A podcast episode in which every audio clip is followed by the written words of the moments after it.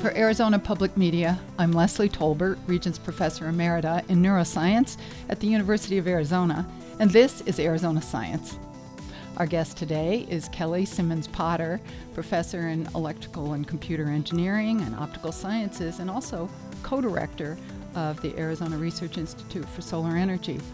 Kelly's an expert in developing optical materials and devices that are especially resilient, especially for a, an environment like ours. Thanks for joining us, Kelly. Thank you, Leslie. I'm so pleased to be here. You started along your professional path with a with funding a scholarship from the Office of Naval Research.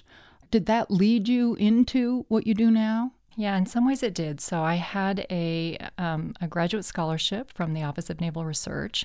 It first of all paid for some of my graduate uh, expenses. It gave me a stipend and it covered tuition, and um, it also enabled me to do research for one summer at one of the Naval Research Laboratories.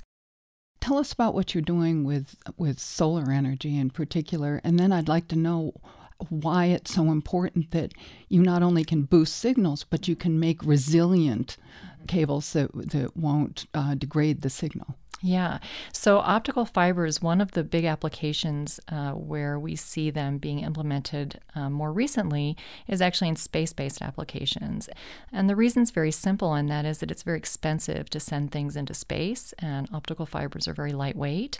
And so you have the possibility of doing a lot of diagnostics and communications on a space based system. Well, tell us about something that did go into space and then got retrieved by a local a local space hero here in Tucson. Tell us about that. We were very fortunate to be included in a particular experiment that was run by NASA. It's called uh, it was Missy 7 and Missy is M I S S E and it's uh, Materials International Space Station experiment. And so we were able to send some of our optical fibers that we were studying up into space. Those went up in a a space shuttle launch.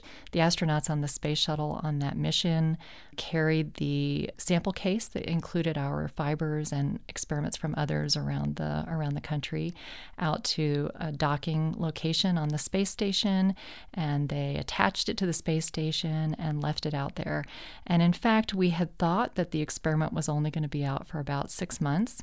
Um, and then there were some budget uh, issues and some delays and some weather delays. And so they kept delaying and delaying the date when they went to retrieve it. Every time we had a delay, my students and I were extremely happy. so others probably were not, but my students and I were very, very happy to see that happen. And then finally, they went up and retrieved it after 18 months in space.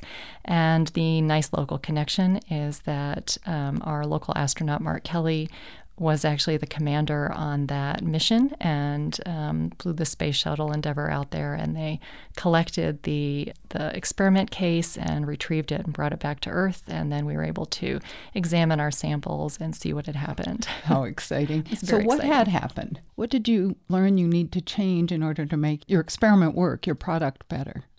The things that we were looking at were actually optical fiber laser materials. And so we were looking at particular materials that are designed for optical fiber communications that occur at infrared wavelengths. And there are a variety of different types of materials that are really commonly used. We looked at a suite of different types of materials. We theorized that with certain types of dopants in the materials, certain types of additives in the in the glasses that make up the fiber, that we might find better resiliency.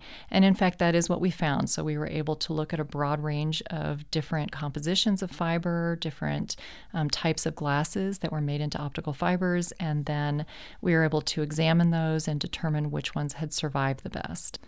There were some surprises, and um, and so I think that the outcome of that research has been um, very important from the standpoint of understanding what kinds of additives and what kinds of compositions you can use to really optimize resiliency in space for these kinds of applications. That's very exciting. Yeah. Well, thanks very much, Kelly. Thank you.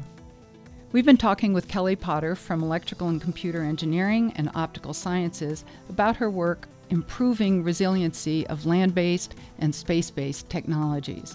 You can hear this and all Arizona Science conversations at azpm.org slash Arizona Science.